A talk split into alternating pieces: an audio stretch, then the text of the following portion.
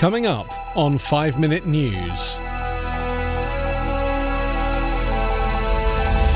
Trump falsely claims election being stolen. Israeli forces leave 41 children homeless after razing Palestinian village. And Denmark announces cull of 15 million mink over COVID mutation fears. It's Friday, November 6. I'm Anthony Davis. Once again, Donald Trump falsely claimed victory in the presidential race on Thursday. At the same time, he accused his critics and the media of stealing the election from him in remarks riddled with inaccuracies and lies. Hundreds of thousands of legally cast votes have yet to be counted in several states, and there is not yet a winner in the race between Mr. Trump and Joe Biden. Trump spoke Thursday evening from the White House, the first time he's addressed the public since his victory remarks in the early hours of Wednesday morning after election night.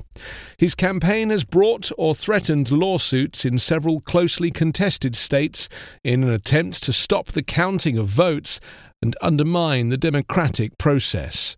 Election officials in key battlegrounds pressed forward on Thursday with presidential vote counting as Democrat Joe Biden urged patience and Donald Trump pursued further legal options with little success, insisting the processing of ballots should be stopped.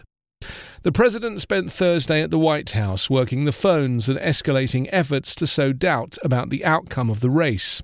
In a series of tweets, he pushed baseless allegations of electoral misconduct and said the ongoing vote count of ballots submitted before and on election day should cease.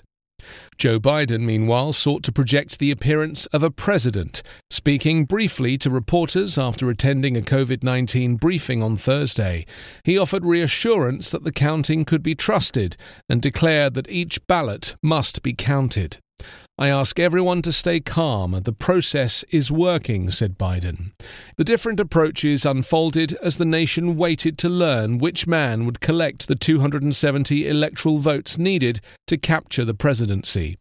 Biden's victories in Michigan and Wisconsin put him in a commanding position, but Trump showed no sign of giving up. It could take several more days for the vote count to conclude and for a clear winner to emerge. Israeli forces in the occupied West Bank have razed a Palestinian village, leaving 73 people, including 41 children, homeless in the largest forced displacement incident for years, according to the United Nations. Excavators escorted by military vehicles were filmed approaching Khirbet Humza and proceeding to flatten or smash up tents, shacks, animal shelters, toilets, and solar panels. These are some of the most vulnerable communities in the West Bank, said Yvonne Helle, the UN humanitarian coordinator for the occupied Palestinian territory. Three quarters of the community lost their shelters during the operation, she said, making it the largest forced displacement incident in more than four years. However, by the number of destroyed structures, the raid was the largest demolition in the past decade, she added. On Wednesday, families from the village were seen rifling through their wrecked belongings in the wind, with some of the first rain of the year arriving the same day.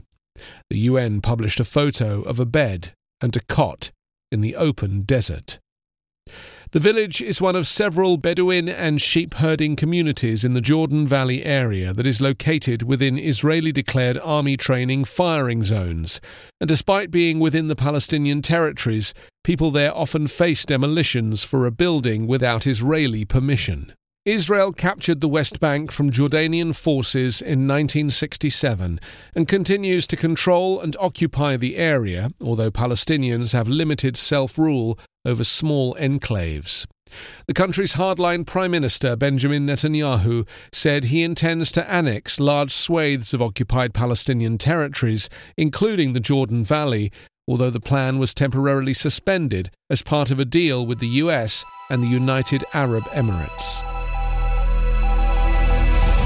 The world's largest mink producer, Denmark, says it plans to cull more than 15 million of the animals due to fears that a COVID 19 mutation moving from mink to humans could jeopardize future vaccines.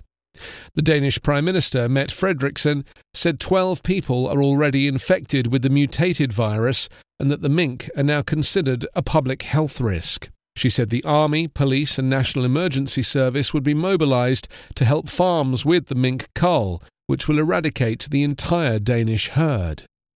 The authorities and breeders have already been culling the animals over the past few weeks in a bid to contain the spread of COVID 19.